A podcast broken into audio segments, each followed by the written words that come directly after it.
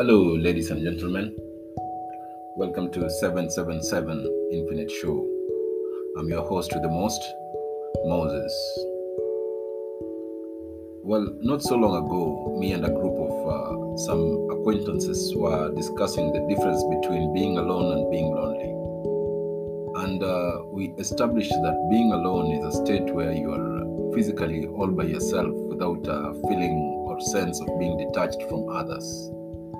Being lonely, on the other hand, uh, we established that uh, is an emotional state where you feel detached, uh, alone, or disconnected from others, even when in some cases they are right next to you. All of us are prone to get lonely sometimes.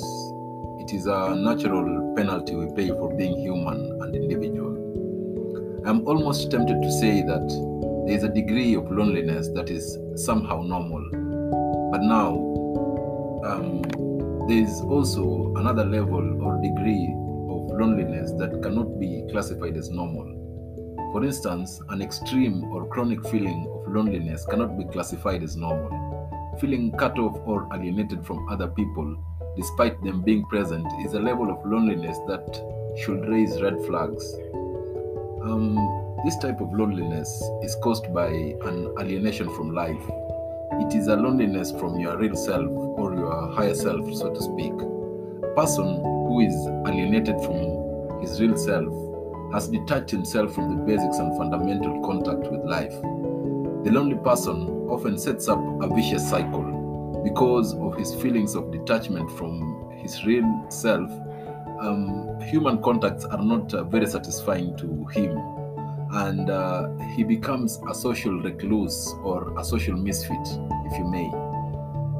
In doing so, he cuts himself from one of the pathways to finding himself, which is to lose oneself in social activities with other people. Doing things with other people and enjoying things with other people helps us to forget ourselves. For instance, in a stimulating conversation or um, in dancing, uh, in playing together or in working together for a common goal, we become interested in something other than maintaining our own charms and uh, pretenses. Uh, as we as we get to know other people or the other person better, we feel less need to pretend to be something that we are not.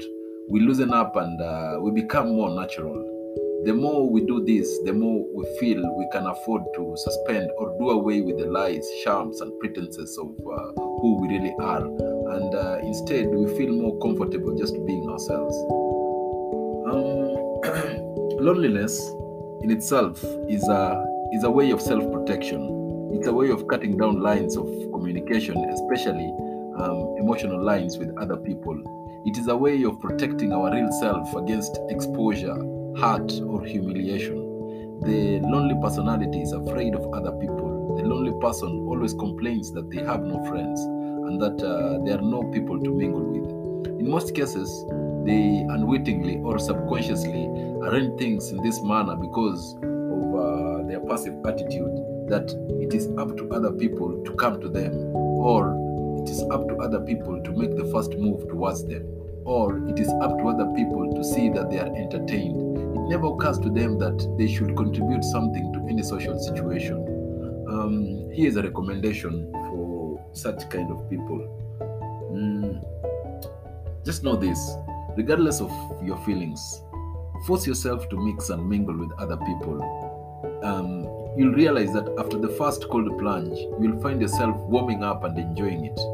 You know, um, try to develop some social skill that will add to the happiness of other people for instance, uh, you can try dancing, you know, bridge, playing the piano, tennis, uh, conversation, and so on. It's an um, there's um there's an old psychological axiom that con- that uh, that states that um, constant exposure to the object of fear immunizes one against the fear.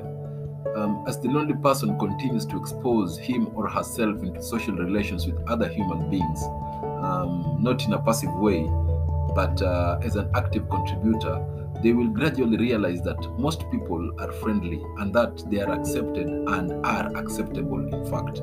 Um, they'll notice that uh, their shyness and timidity will uh, start to disappear. They will soon feel more comfortable in the presence of other people, and also uh, they'll feel com- they'll feel comfortable with themselves. Uh, the experience of their acceptance of them uh, will enable them to to accept themselves. So, um, good people, um, that's all for today. Um, until next time, peace.